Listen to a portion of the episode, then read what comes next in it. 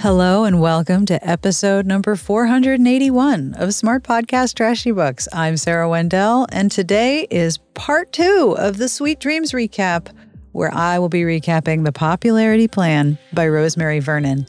So many of you emailed and commented and replied on social media about the Sweet Dreams series and the books themselves, and I have to say thank you so much. This is a new thing for me to just, you know, just you and me hanging out. And I really appreciate all of the positive feedback. I think my favorite part was how many of you, like Adeliza on the comments, mentioned B. Dalton and Walden Books. Oh, the nostalgia. I could spend literal hours in the Walden Books in my mall, and it was tiny. It was the tiniest store in the whole place, except for the kiosks. Farah Heron said on Instagram that the Sweet Dreams books were her inspiration to write teen romance. And Sally Thorne commented that she has a collection of them too. Just Cami55 on Instagram said that they checked PSI I Love You out of the library probably 20 times, and I completely believe it. I also got this email from Denise Holcomb, who gave me permission to share it with you. I remember reading P.S. I Love You in 1981. I was a freshman in high school. I remember it being angsty. It was a popular book, and I remember passing it around to a few people before Angela's sister lost it. It may have been replaced. I also remember arguing with Donna next door over the pronunciation of Mariah. Donna insisted that it was the same as Maria. I roll. My mom brought them for me to stop me from reading her Harlequins. I was allowed to get three to four books out of the Scholastic Flyer per month. For someone growing up watching daytime soaps, Dallas, and other dramatic shows, plus ABC after school specials, an angsty teen book seemed normal. The Waltons, Little House on the Prairie, and Eight is Enough dealt with sensitive subjects. There were a few of those after school specials adapted from teen books like Run, Don't Walk. So if you look at the subject descriptions, they weren't cotton candy sweet stories. That's definitely true. And thank you for emailing me, Denise. As part of my research for this series, I've also been reading a book called Paperback Crush The Totally Radical History of 80s and 90s Teen Fiction by Gabrielle Moss. Y'all, if these books are your jam, go and find a copy of this book. I got mine from the library and I did not want to give it back. This was not only great research, but I was absolutely flattened by nostalgia in this book. It's delightful. And I will link to it in the show notes, never fear. And I'll be sharing what I learned as I research these books in a future episode. Thank you, as always, to our Patreon community. The Patreon community makes sure that every episode has a transcript and makes sure that every episode is accessible to everyone. I have a compliment this week, which is so fun. To Melissa O. You are the human personification of sliding into bed with just washed sheets right out of the dryer and no alarm set for the following morning. If you would like a compliment of your very own or you'd like to join the Patreon community, have a look at patreon.com slash smartbitches. This episode is brought to you in part by the Prisoner Wine Company. Now that it's getting colder where I live, I love having a glass of wine, especially red wine, with dinner. And I recently got to try the Prisoner Wine Company's red blend. It was the perfect red for our house because both Adam and I loved it. The Prisoner Wine Company's red blend is delicious. It's complex, it's very rich, it has a lot of flavors, but it's not so dry that I have that weird tannin mouth feeling when I'm done. It's made with some of California's best and most unusual grape varieties. It's bold, it's nuanced, and it's perfect with dinner and dessert. And now, the Prisoner Wine Company will ship all of their rule bending blends, like the Prisoner Red Blend, the Prisoner Chardonnay, and Thorn Merlot, direct to your door. Go to theprisonerwine.com slash SPTB for 20% off plus shipping included on your first purchase, and you'll get it in time for the holidays. This is the best deal they have available. Get 20% off plus shipping included at theprisonerwine.com slash SPTB. That's theprisonerwine.com slash SPTB. Offer valid on first-time online orders only for U.S. residents of legal drinking age through 1231-2021. Other exclusions may apply. Please enjoy wines responsibly. This episode is brought to you in part by Pretty Litter. What are your favorite fall scents? Crispy leaves, baked goods, dinner in the slow cooker? Definitely not the scent of the litter box, right? Yeah, no one wants their home to smell like cat litter, which is why right now is the perfect time to switch to Pretty Litter. Pretty Litter's ultra absorbent crystals trap odor instantly. Since I switched, I've had to do a lot less scooping of the cat box, and even though the litter box is right next to my desk, I never smell it. But here's the coolest thing about Pretty Litter it changes colors to help detect early signs of potential illness in my cat, including urinary tract infections and kidney issues. Cats are notoriously stoic when they're uncomfortable, and I have had the experience of not knowing something was wrong until it was very expensive and very scary. And knowing how Wilbur is doing at a glance is very reassuring. Pretty Litter arrives safely at my door in a small, lightweight bag. Make the switch to Pretty Litter today. It's just good sense. Go to prettylitter.com and use promo code TRASHY for 20% off your first order. That's prettylitter.com, promo code TRASHY for 20% off. prettylitter.com, promo code TRASHY. This episode is brought to you in part by FrameBridge. FrameBridge makes it easier and more affordable than ever to frame your favorite things without ever leaving the house. Just go to framebridge.com and upload your photo, or they'll send you packaging to safely mail in your physical pieces. Preview your item online in dozens of frame styles and gallery wall layouts. Choose your favorite or get free recommendations from their talented designers. The experts at FrameBridge will custom frame your item and deliver your finished piece directly to your door ready to hang. Instead of the hundreds you'd pay at a framing store, their prices start at $39 and all shipping is free. Plus, my listeners get 15% off their first order at framebridge.com when they use my code SARAH. Because FrameBridge can frame cross stitch projects, I am planning to send in my completed 2020 Quarantines project. Get started today. Frame your photos or send someone the perfect gift.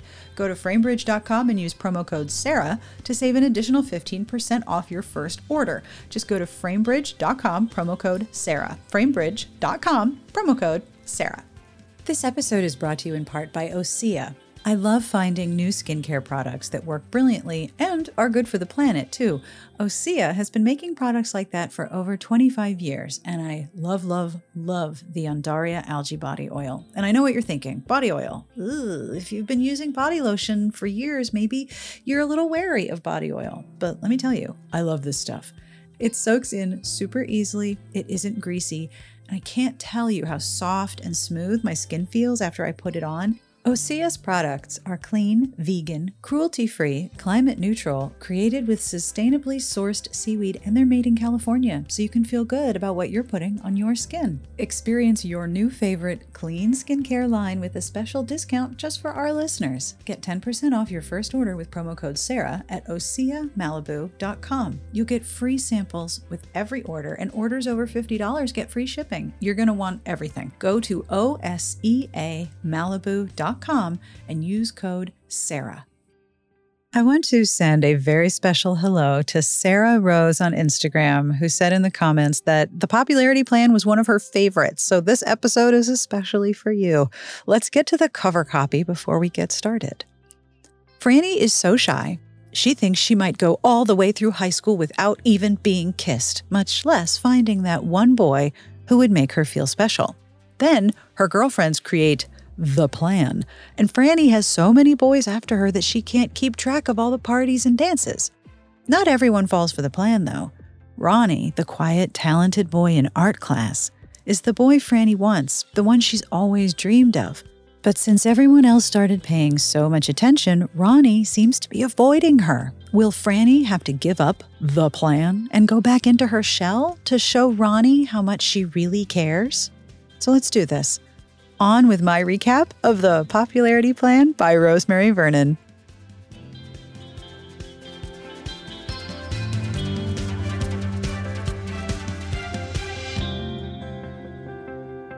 I have got my most cozy hoodie on, my favorite hoodie. I've got tea, I've got water.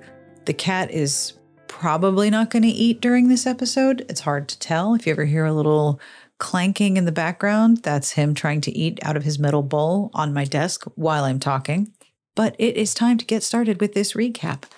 In my paper copy, the name inside is Karen Wyatt. Karen, I don't know where you are, but I hope your life is going marvelously. Copyright in September of 19, 1981, and the cover photo is by Pat Hill. I'm not sure if she is still working, but this photo is much more interesting. The heroine has really perfect blonde hair and it's sort of twisted back at her crown on each side in a way that I could never make happen. It is super sleek, it's perfectly wavy. She has a gorgeous smile and her hair has no frizz. She's also wearing a really cute yellow top with cap sleeves, which I hate cap sleeves in every permutation, but she looks super cute in them. And she's standing in front of this giant year long calendar. So she has a plan, it involves a calendar, and I am here for it. I don't know how I missed reading this book because calendars and plans and hair that doesn't frizz are three of my interests. So this book seems made for me. The writer is Rosemary Vernon. She wrote at least seven sweet dreams, but there's not a lot of information about her on the internet. So, shall we get started? Prepare yourself for interesting friendships between high school girls, a super retro series of dating tropes, and some social anxiety. The book opens with Franny at a school dance. And of course, everyone wants to dance with her best friend, Charlene. But then a boy asks her to dance. And she thinks the dude is asking Charlene, but no, the guy's asking Franny. And does Franny freeze up in shyness, barely able to make conversation and doesn't correct this poor kid Ben when he mishears her name? Yep. She is completely tongue tied the entire time they're dancing. It is super awkward. And when the music is over, Ben says, See you around really stiffly, and then goes to join some people near the band. Okay, first of all, they have a band at a school dance, which is really wow because I mean, at my high school, there was a band in among the students, but they definitely didn't play any dances. I've never been to a school dance that had a band. Have you been to a school dance with a band? I mean, that's really kind of amazing. And also, poor Ben. He must have thought she really didn't like him because she just didn't talk the whole time. So, anyway, Franny goes to find Charlene, who isn't very nice about Ben, calling him a string bean, and tells Franny she just needs experience and she's been in hiding for far too long. I don't know what she's in hiding from. I'm presuming it's not the mob because it doesn't look like that kind of book. Franny doesn't think she can get any experience talking to boys. She goes blank when a guy says hello, but Charlene was her ride to the dance, so she kind of has to wait until Charlene is ready to go. Franny would rather have gone to the movies by herself than stand at the wall watching all her outgoing friends dance with boys. And where does this feeling of awkwardness receive its fuel? You have one guess. And if your guess was Charlene, you are right. Charlene says, It's crazy, Fran. Every weekend you sit home while all your friends have dates and someplace to go, and you never go anywhere. Don't you feel a little weird? Charlene pointed a coral painted fingernail at her, and Franny squirmed uncomfortably. Okay, so now we know why Franny feels a little insecure. And also, I would just like to tell all of you that Charlene is my mother in law's name. So this is a little weird, like I'm reading a YA about my mother in law. Super weird. So we get a description of Franny, which I am skipping because it's full of anti fat bias, which is one of the worst things about going back to look at vintage books. Charlene describes her as having a Nordic look. And I will say the cover model, much like the prior book, P.S. I Love You, the model totally matches the description in the book. I appreciate that level of coordination now that I know how rare it is. Another boy asks Franny to dance, and she just blurts out, no, right in his face, and then apologizes. But oh, poor dude. It says in the book, Tim's lower lip quivered slightly. Franny knew she had upset him, but he had simply said, Yeah, okay, some other time, and hurried off. Franny felt sick. Why did she say that? And then Charlene comes back and super, super helpfully, Franny thinks, now Charlene is going to chew me out. And guess what? She's right because Charlene had sent this poor kid Tim over to Franny to ask her to dance. And Franny was so anxious. She was an un- unintentionally unkind. Franny asks Charlene to stop trying to fix her up, you know, set a boundary. And Charlene says she will not, which tells you a lot about her right there. And ahoy, it is time for the theme of this book. What's it like to be popular? Always having something to say, she wondered wistfully. Ever since she could remember, she'd been the shyest kid in her class. Being shy as a child was one thing, but when she became a teenager, shyness turned out to be a really big problem. Here she was in high school, expected to learn a whole new set of rules for relating to boys, gaining friends, and being social, and she was a big bust at it. She had already passed her 16th birthday, and she had never been on a date, all because she was still shy, too shy for her own good. Franny's parents, especially her mother, were largely to blame. And it's interesting because in the book right now, I don't know if the narrator is telling me this, even though it's very deeply from Franny's point of view, or if this is Franny's thoughts. They did everything for her, arranging dentist and doctor's appointments, accompanied her nearly everywhere, solved all her problems, of which she didn't have many, served as her mouthpieces when she was too afraid to ask for help in stores, and made important decisions for her. Until Charlene came along, Franny accepted their sheltering as totally normal parent behavior.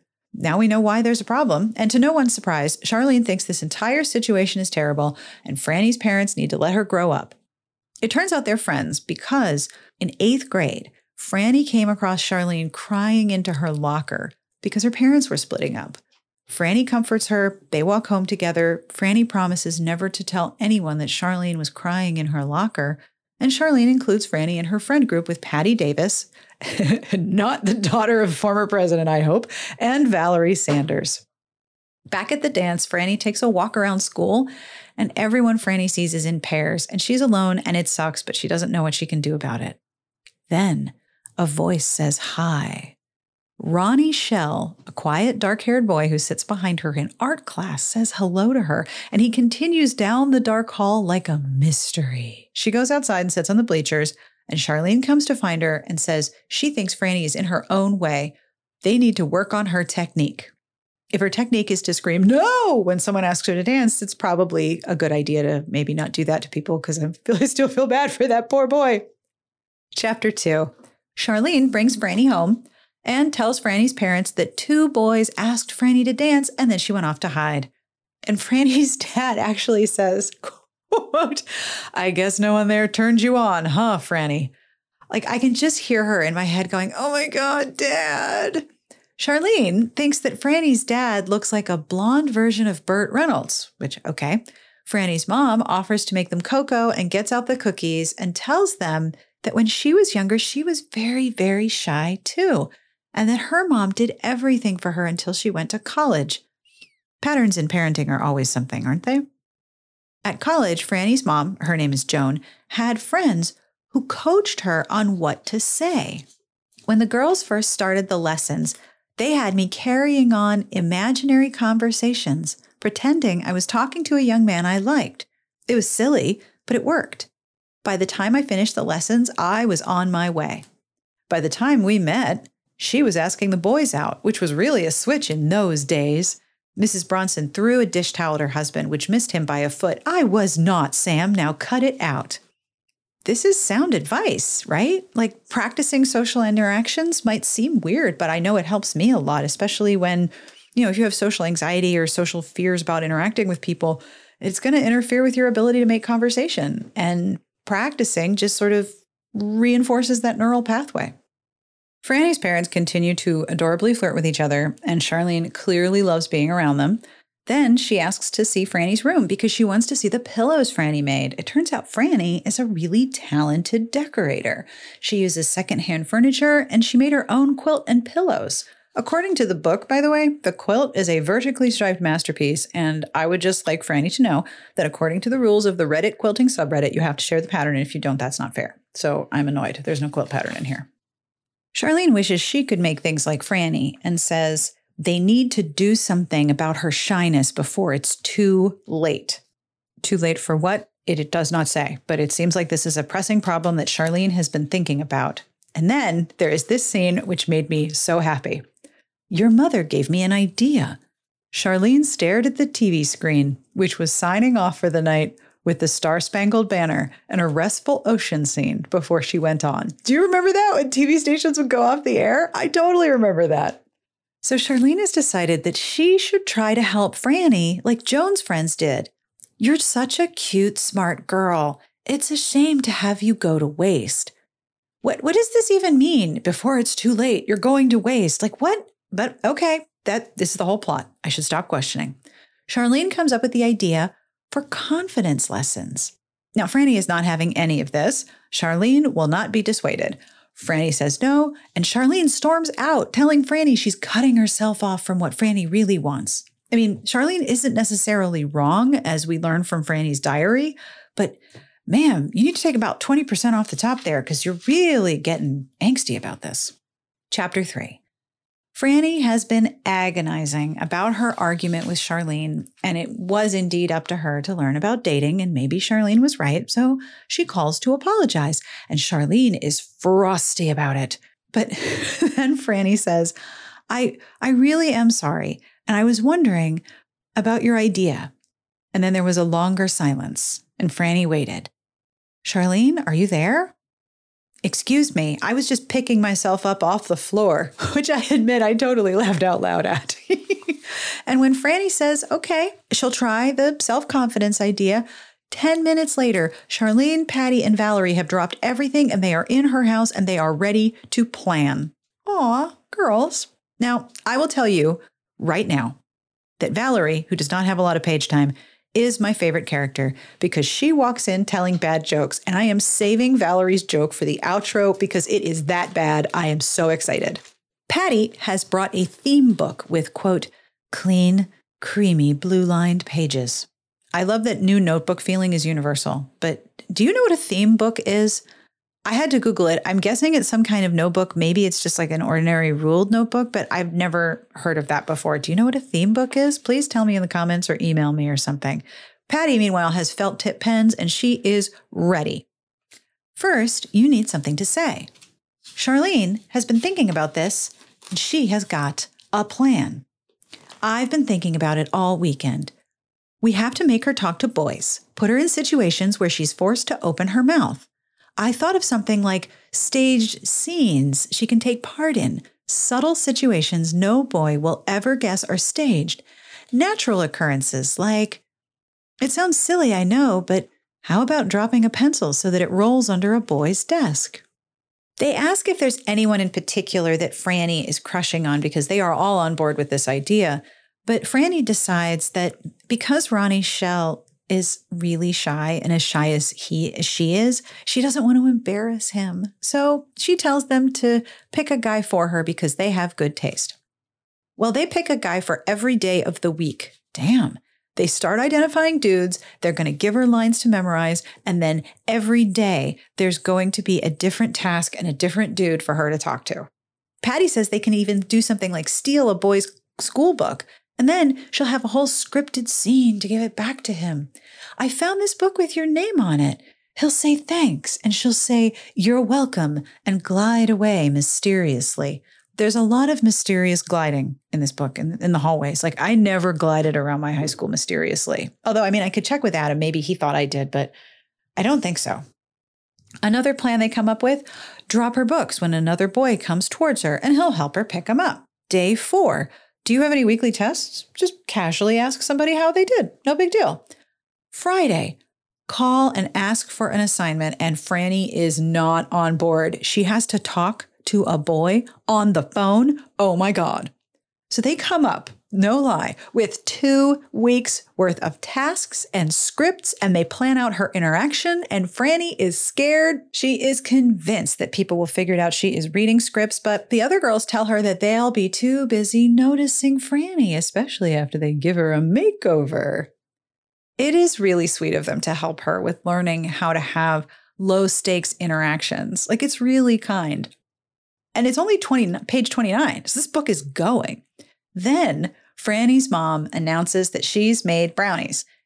And Val makes a there goes my diet comment, and there's some gross anti fat bias, which I am skipping because ugh. And Franny then writes in her diary that night, which she hasn't done in a while because she hasn't had anything to say.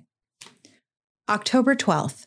Today, Charlene, Patty, and Val came up with a plan to get rid of my shyness and make it easier for me to talk to boys. I am really scared. But if I don't try it, they will hate me. I know it. I couldn't eat my dinner. I felt sick. The plan starts tomorrow. Chapter 4 Franny breaks out the hot rollers, wears a blue sweater, puts on some makeup, and promptly dies of embarrassment when her dad tells her she looks pretty. Val pulls up in her mom's Dodge Dart. And y'all, of course, I Googled this car because I'm going to Google all the cars in this book, of course. This was a box. It was a box on wheels. It is such a box. I love it. And all of her friends whistle at Franny. And Franny gets in the car and says, Hey, what are you? A cheering squad? You betcha. We'll be cheering you all the way. Franny felt Charlene's confidence reach out to her. I wish I felt so sure of myself, Franny thought. Oh. Charlene has even brought a pencil so that Franny would have her props ready to go. Her first target is Gary Hausman. Franny is so nervous. And outside Franny's English class, Charlene tells her to just stop worrying, will you? Like it's that easy. It's only a boy, a real human being for crying out loud. Charlene wishes her luck and heads to class. And in Franny goes. She likes English, and there's a book report where they have to find a quote that sums up the theme of the book. People are groaning all around her, but Franny's cool with it. Then she nudges her pencil off the desk, and it rolls under Gary Hausman's chair. Oh no, he doesn't even notice. But Sean McNeil does. And he tells Gary that Franny's pencil is under his chair. And y'all, this is a big tense moment for poor Franny. Gary picks up the pencil very kindly and says, Here you go. Next time, say something. And Franny is so overwhelmed. She says, Oh, thank you, too loudly, and gets shushed by the teacher, which makes her want to die of humiliation again. She writes in her diary that night that she wants to bail, but she has to admit the plan seems to be working because Gary did notice her. Chapter 5 Paige Garvey. This is the start of chapter 5, y'all. Here's Paige's biology book. Patty thrust the text into Franny's hands. How'd you get it? Oh, I just waited till he took the book out, then I tripped him. You did what? Yeah, I tripped him. Books flew everywhere. You should have seen him. I helped him pick them up, of course. Wow. Poor Paige sprawled in the hallway, books scattered all around him. Yeah, these girls are not to be trifled with. Gary smiles at Franny, but doesn't speak to her in class, and she stares at him in a creeper fashion, noticing hairs on his arms, but also notices that his jeans have been ironed with crisp creases. Oh, yeah. So the teacher announces that Paige has lost his book, and has anyone seen it? And Franny freezes. She eventually remembers to raise her hand, and she gives Paige the book, but then she can't think of her lines. Oh, saw that coming. So Franny runs out of the classroom and Paige heads after her, catching up to her just before she could go hide in the girls' room. He just wanted to thank her and ask where she found it. And he's holding her arm so gently that, yay, she remembers her lines, which was basically where she found the book. So Paige walks Franny back to biology. And of course, everyone is staring at her. And she says, her shyness enveloped her like a gunny sack, which is a word I have not read in a very long time gunny sack. Then some people snicker at them walking in together, but Paige was really nice and he didn't seem bothered. And later, Franny writes in her diary A popular person can do just about anything and get away with it, but an unpopular one has to work hard not to do anything too weird, or she can become the butt of a joke. Franny is not wrong here. She's very sensitive to what popularity is and isn't and what the effects are. That night, Charlene gives Franny some more makeup lessons and tells her she should get involved at school more because she's got talents that only her friends know about. Aw. And in another note to being seen, Franny looks at herself in the mirror and then writes in the, her diary that night I didn't know I could look this pretty. Chapter 6 Target Fred Brown. She doesn't run into Fred, but she does see Ronnie Shell, the really quiet art dude who she was checking out at the dance. Franny just stops at her locker and stares at Ronnie. But then Fred, whose locker is under hers, stands up and knocks her books everywhere. Fred is terribly embarrassed and he, of course, helps her pick them up, but she remembers to talk to him and she isn't tongue tied. He walks her to art class and they have a normal conversation and she talks to him, and she learns that Fred wants to major in physics and doesn't know what he wants to do with his life. And my dude, I just want you to know that is okay. The next day in art, her target is Adam Stone, but Adam Stone is clearly smitten with Lucy Marshall, so there is no way she can interrupt their flirting. Like Adam paints Lucy, Lucy's nose with paint, for heaven's sake. That's that's that's next level flirting. Franny can't do that. So Franny has a meeting in her room with sodas and chips and dip with the other girls, and I would really like some chips and dip now. Some really salty chips and some French onion dip, and now I'm really hungry, and you probably are too, so I'm sorry. Charlene, who must have some money or time or both, proposes that for the Halloween dance that they rent, seriously, a costume like Scarlett O'Hara from Gone with the Wind, which by the way, don't rent that costume. You know, something big and unforgettable that'll get everyone's attention. My cat is trying to open the window shade with his face. This is very weird. So back to Halloween. Charlene's plan is that they'll get these great, amazing costumes, and Franny will be wearing a mask so that when it's revealed that shy, bookish Frances was wearing the wow costume, everyone would be so impressed.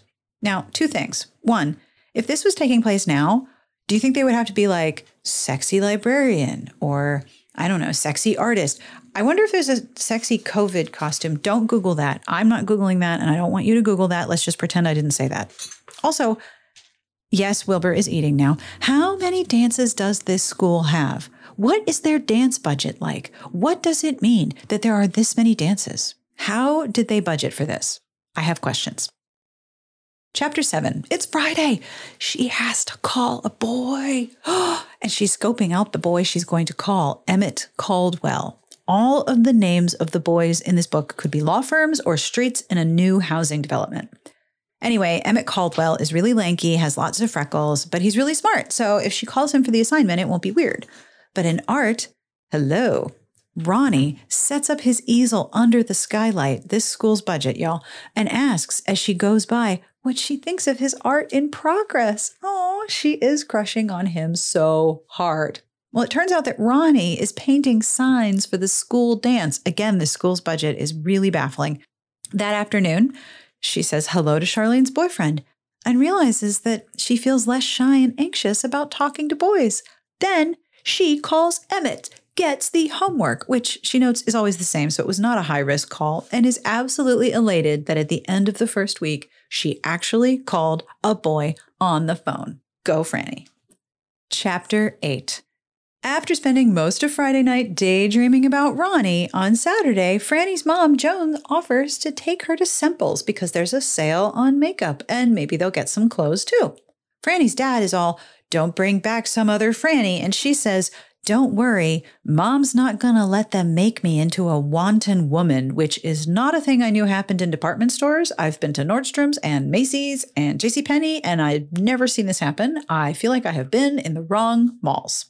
So it turns out Joan knows everybody at Simples. The makeup counter woman does a wonderful job giving Franny a makeover, including tweezing her eyebrows. Ouch! And her mom buys every product she used, which, damn, department store makeup is expensive. Then they go to the juniors department and they buy clothes. And you know, I love the clothes descriptions in these books, right? She buys a silky peach blouse and a plaid skirt. When they get home, the girls come over to give Franny dancing lessons. And her dad tries to tell her that she needs to learn how to waltz. But all of the formal dancing gives Franny an idea for her costume. Chapter 9 On Monday, Franny has to buy a candy bar and offer it to Ernie Sanchez, who always asks if anyone has food before class begins, and he's partial to Hershey bars. So she gives him a Hershey bar, and he winks at her. Then they go costume shopping, and Charlene is still on this Civil War idea, which, yikes. But Franny realizes, hold up, she can sew, and she knows what costume she wants, so she's going to make her own costume, which will probably end up costing as much or more than the rental, but it's still really cool. Meanwhile, she's been using some of the other opening gambits to talk to boys she's already talked to, and it seems to be working. She's still super moony over Ronnie, but he hasn't talked to her again. But then Paige asks her to the football game, and Franny has her first date. Charlene notices that Franny knows nothing about football and says she'll have to teach her some of the rules so she'll have something to talk about with Paige, which is a little weird, but also very good planning. Franny, as her next popularity plan task, has to ask this sarcastic dude named Chuck Stanley about a question in one of their classes. And he's like, You're the smart one. Why are you asking me? And she is super embarrassed, but she survives the embarrassment. Then it's date night. And oh my God, this paragraph, y'all. This, okay. Okay. You ready? This is this is really something. Franny needn't have worried about making conversation with Paige, for he had carried it single handedly from the moment they'd left her house. Her parents had behaved themselves too, not asking too many questions about what Paige's father did for a living and what kind of car he drove. This is why I would never have wanted to date. Oh my gosh. So, anyway, Paige really doesn't notice poor Franny at the game unless she says something in what she calls footballese. But then he says, let's go out for a Coke after the game and talk about the game, which makes Franny sort of laugh a little, but she agrees. It seems like Paige doesn't talk about anything other than football. And it turns out that he used to play junior varsity until he hurt his knee badly. And he is, in fact, a little football obsessed. Franny gets home, tells her parents it went well, but that all he wanted to talk about was football. They do not seem surprised or alarmed about this. So, in the end, she writes in her diary that she was glad and relieved, glad it was a success, and relieved that it was over, which is really baffling to me. According to whom was it a success? If she didn't have a good time or enjoy herself with Paige, how was it a success? Also, there's a part where, and I noticed this when I was rereading. Paige chose a place called Tony's, a pizzeria. He ordered cokes and slices for both of them. Like, he doesn't even ask her what she wants. He just chose the place. I guess that's normal, but it was still a little bit weird. But, you know, okay. And now it's time for the Halloween dance. And there are lots of pages spent getting ready and dance lessons and dress descriptions, which you know is the part that I love in these books. Her dress had a scooped neckline, a thin waist, and long lace trimmed sleeves. The skirt was very full, but not nearly as full as the original ones worn in the 18th century. Franny's mother told her she'd have to wear a multitude of petticoats plus an iron webbing to be really authentic. Franny agreed that the original style would be too highly impractical for a dance. As it was, she would wear several petticoats. She was in love with the billowing, satiny folds of blue and the way the lacy bodice pinched in at the waist. It wasn't an exact replica of the dress in Ronnie's poster. The poster girl's gown was high necked and white, while Franny's was, in her opinion, much more striking and appealing. Aw, she styled her dress after the poster. So they go to the dance, and Franny is indeed the subject of a lot of attention in her historical gown. Everyone is impressed that she made it. Gary Houseman asks her to dance, and then Paige Garvey cuts in after three dances with Gary, which I think means that she might be engaged to him, or maybe that's not this kind of book. Charlene is beside herself. She says, The girls are green and the boys are excited. And I'm not sure why either one is a good thing. There's more dancing with different boys, and Franny gets a lot of attention. And I think part of that is because she made her own gown, she chose her costume, and she's feeling more confident in herself. Then she wins most beautiful costume, despite not knowing that there were awards for costumes because her friend didn't tell her. Charlene says that, quote, everyone was talking about her, about how cute she is, how nice, and how come we didn't notice her before. Just being at the dance was great for her reputation, her friend insisted. A girl has to be seen around. She has to mingle with the crowd. How else will anyone know who she is? So, popularity and reputation are major, major factors here. Now, Charlene brings over a wall calendar for tracking all her dates, which links back to the cover. That's why the model is standing in front of this calendar. Oh, I love this. And then Gary calls to ask her to a Halloween party. So she has to write it on her new calendar. Franny is indeed very popular at school on Monday after winning Most Beautiful Costume. People who'd never spoken to her before are saying hello. But Franny grabs her new confidence and says hi to Ronnie, who says hello and is very, very shy. Franny still really likes him, but Lucy Marshall, who's the girlfriend of Adam Stone or the object of his flirting, is super envious in part because Adam is now flirting with Franny and Lucy doesn't like it. According to Charlene, and this is apparently a normal thing, the other girls hating her for being popular is part of being popular. And Franny does not like this. There is some snide girl on girl crime. And uh oh, now Franny's mom is mad. She does not like that Franny has said yes to all these dates. She has a date Wednesday and Friday and Saturday and Sunday and the next Thursday. And Franny's mom tells her that she has to cancel two of them because she has homework, and her parents are also now limiting her phone calls, which is really weird because she didn't do anything wrong, but they don't like it. So, oh darn. Franny feels, quote, like I'm walking a tightrope between being a nobody and a somebody and any minute something will happen to make me a nobody again. Poor thing. Franny goes on some dates, boys talk, and, quote, she was glad she was a good listener, end quote. Mm-hmm. At the party with Gary, folks are drinking. She is very overwhelmed, but Gary takes her home and kisses her gently. So she has a first kiss, and it's fine.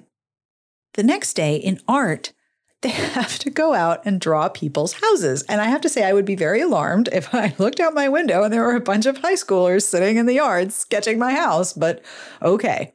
But she sits next to Ronnie and she manages to have a conversation with him about art, and it's really sweet. But then Adam Stone screws it all up by flirting with her.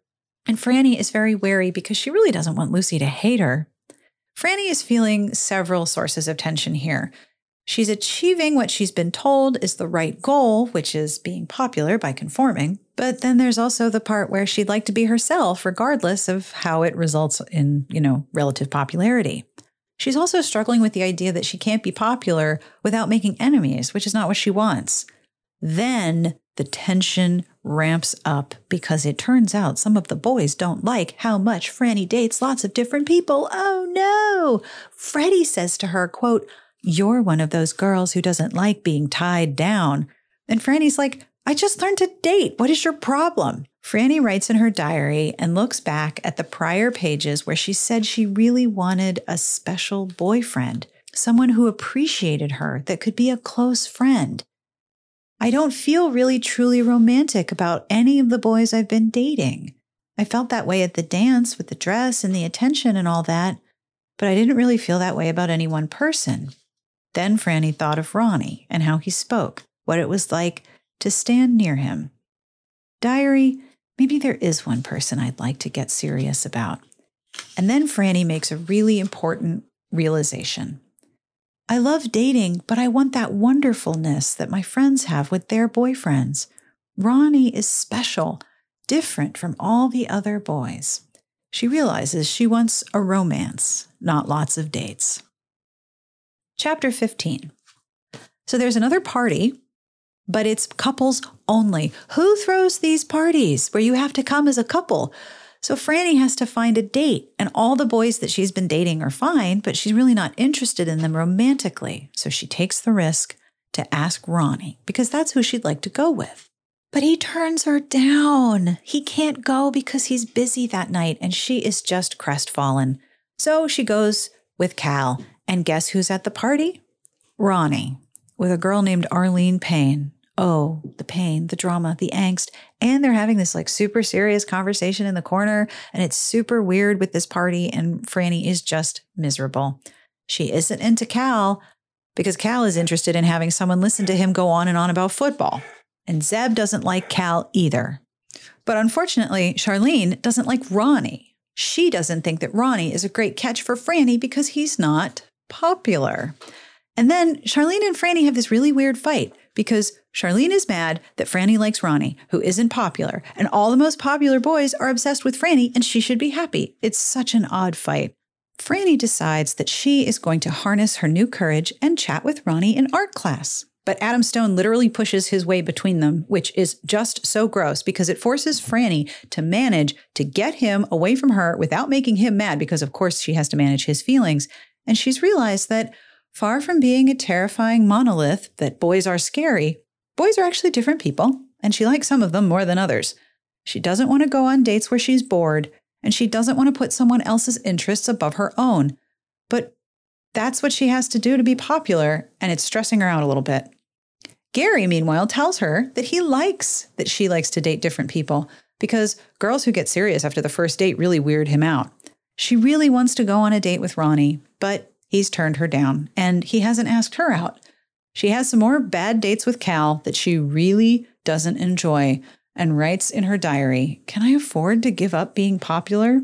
Spoiler alert yes, yes, you can. It's not worth being unhappy. Charlene thinks that Ronnie is some chump and is mad that after they picked her, quote, the cream of the crop, she doesn't like any of them. Charlene is really invested in Franny's popularity in this very strange way. But Franny cancels dates with popular boys because she's thinking that Ronnie isn't interested in her because she's dating all these dudes. Then all the girls have this meeting in Franny's room where they're like, We did all this work to make you popular, and now you don't want to date the popular boys. Are our boys not good enough for you? Are we not good enough for you? Then they collectively storm out, and Franny is sad, and I am very bewildered. Now she has fewer dates and less to do. And of course, her mom is worried that she's not going out and she's worried that her friends aren't coming over. And Franny says everyone is weird and she's not wrong. Ronnie doesn't talk to her unless she initiates the conversation. And I'm a little nervous because we're getting really close to the end of the book and it hasn't wrapped up yet. For a romantic interest, Ronnie does not have a lot of page time here.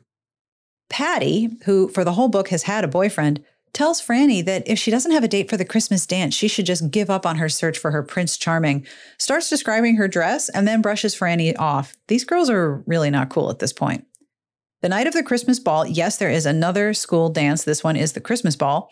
Franny goes to the movies by herself for a double feature. Go, Franny. And who should be there? Ronnie, with his super rude and hilarious little brother, Paul. She ends up sitting with them for the second movie. And after the movie, Ronnie says he's surprised that Franny was there by herself because, quote, you're one of those popular girls who are generally unapproachable. So he was shy because she became popular, whereas she became popular to get over her shyness. Franny, understandably, is not sure how to take that. And Ronnie says it's a hangup of his, which, okay. And then he asks her on a picnic the next day, saying he'll call her tomorrow. And Franny is thrilled. Will he call? Yes. Does he? He did. She spills coffee down her front because she is so excited, poor thing. And he asks her on the picnic. But then she starts making the food, which really confused me because he invited her, but she now starts cooking. So, all right. They go on the picnic, they go for a walk on the beach, and Ronnie helps set things up, which Franny appreciates, saying she was glad he didn't expect her to do all the preparation just because she was a girl. Then they clear things up, which is really good because there's like six pages left in the book. So it turns out he went to the couple's party at Marilyn's house because he was invited and he asked his next door neighbor, Arlene, and they've been friends since they were like six. Neither of them explains why it had to be a couple party, so my guess is that neither of them really know. Ronnie says he's surprised that she didn't go to the Christmas ball and was at the movies, and she said, Well, no one asked me. And he was like, Wait, but you're popular. And she said, I used to be popular. I sort of gave it up. And then they talk about art and painting the beach, and then they kiss. Suddenly, Ronnie's arms stole about her waist. He drew her to him and kissed her, tentatively at first, then long and passionately. Franny closed her eyes and concentrated on his tender, caressing touch, satisfied that at last this was Ronnie and no one else. In the final chapter of this book, she stands up to her friends. She goes up to them in the cafeteria and says, Listen, I really appreciate everything you did. I value our friendship. I'll never forget what you did to help me get a date and overcome my shyness. But she really likes Ronnie and they're dating, and she's really grateful to them because without them, she might not have had the opportunity to talk to him in the first place. They don't apologize, but they do get all teary and they ask her to sit down. And she sits with them for a minute, and then she goes to do some things with Ronnie. He must be really something, Charlene says. He is. Then she skipped across the cafeteria to meet him. And that is the end of the book. Ah, so what stands out about the popularity plan for you? For me, one thing I noticed, much like the last one, is there was not actually a lot of romance or courtship. This was more of a coming of age and recognizing personal priorities stories, which makes sense. I just, it still says a sweet dream romance. I'm looking at the words right now. It says romance on the spine. Zeb does not like this either. Parts of it felt very familiar. The idea of fulfilling a role to be popular that isn't really you, the part where her friends' involvement and support seemed kind of conditional based on her compliance to their ex- expected standards of behavior. Ugh, yeah, also familiar. I remember in high school being aware of popularity and being aware of who was popular, but I thought more about the big groups of friends who would hang out together and the ones who, you know, buy full pages of the yearbook and post collages of themselves and seem to have an endless supply of pictures to put in the collage. That was what I was more envious of in high school. So the friendship parts of this story seemed much more relevant to me. But the thing is, Franny's friends were not wrong. She was afraid to talk to people, to boys, to anybody, and she needed to learn how.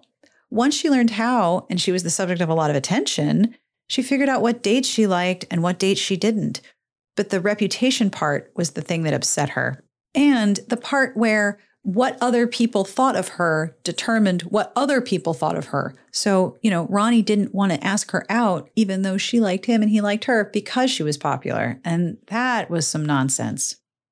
The part that jumped out at me most is actually on the next to the last page of the book, on page 153. She says to her friends when she's, you know, basically telling them to knock it off in the cafeteria, Franny says, I was what you'd call too popular for my own good. I don't need to be the most popular girl in school to be happy. The plan worked so well that I had a reputation for not wanting to be tied down, and I don't think any of you would like a reputation like that. You all have steady boyfriends, you know. So she calls them out on being hypocrites, but she also says, I don't need to be the most popular girl to be happy.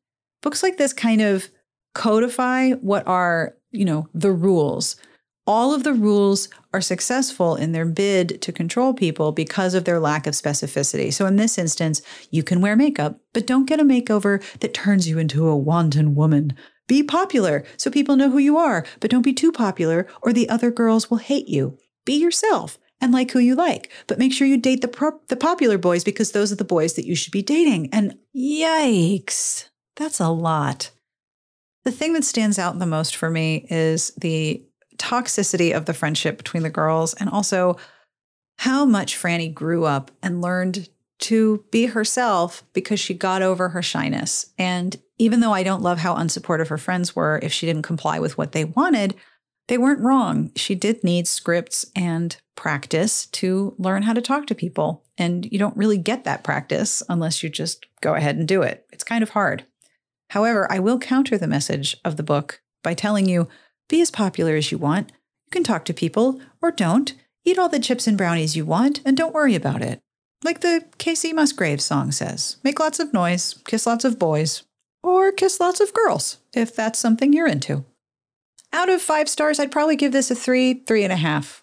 There were parts of Franny's narration that were really, really funny, and I love how she figured out how to be herself but in terms of romance, it says romance right here on the spine. It says Sweet Dreams Romance. I need more romance in the romance. And that was what Franny wanted. She wanted a romance. I also wanted a romance. So I ask you, do you know what a theme book is? Did your school dances have a live band? Did you have a dance every other month when you were in school? And who planned them? And what kind of budget are we talking about here? I would almost think this is not a public school. Most importantly, did you read this book? Do you remember this one? I definitely want to hear from you if you did.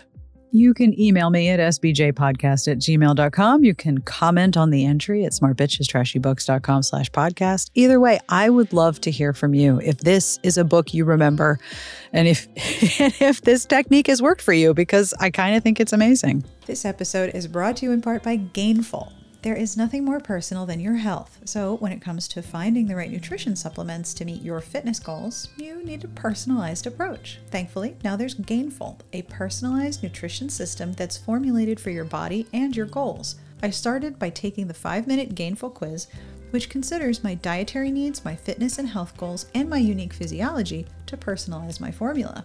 But this is my favorite part. The supplement is flavorless, and I receive different flavor boosts so I can customize how I want my supplement to taste. Chocolate and peanut butter, matcha green tea, it's up to me. I have options, and I'm not stuck with a giant tub of one flavor that I'm going to get tired of. It's a total win. Start your personalized fitness journey today with Gainful. Get $20 off your personalized supplements by going to gainful.com slash Sarah. That's gainful.com slash Sarah for $20 off. Gainful, personalized nutrition made for your tastes. Before we get to the joke, which is coming from the book, it's from the character Valerie in the book. I'm so excited about this, like absurdly excited. I want to tell you two things. One, Next week, Friday, November 5th, I will be sharing part two of a two part crossover with the Big Gay Fiction podcast. Jeff and Will and Amanda and I answered a bunch of listener questions, and the Big Gay Fiction podcast will release part one on November 4th. So you get all four of us being ridiculous for two episodes back to back. I hope you will tune in. Then, November 12th, you and I will be hanging out again while I recap Sweet Dreams number three, Laurie's Song by Suzanne Rand. Y'all need to look at this cover. This girl looks intense, and it seems like there's a hot rocker boy, so this is going to be a lot of fun. Let's do the joke. Shall we do the joke? This is Valerie's bad joke from the popularity plan, page 23. You know I love this character because this is how she enters the whole story. What do you call two spiders who just got married? Give up? What do you call two spiders who just got married? Newlywebs. so silly. Newlywebs. I I need I need characters that have bad jokes. Like I feel like this is this is the literature that speaks to me the most. This girl has a wall calendar and her friends tell terrible jokes. I love it. On behalf of everyone here, we wish you the very very best of reading. Have a wonderful weekend and we'll be back here next week. Smart Podcast Trashy Books is part of the Frolic Podcast Network. You can find more outstanding podcasts to subscribe to at frolic.media slash podcasts.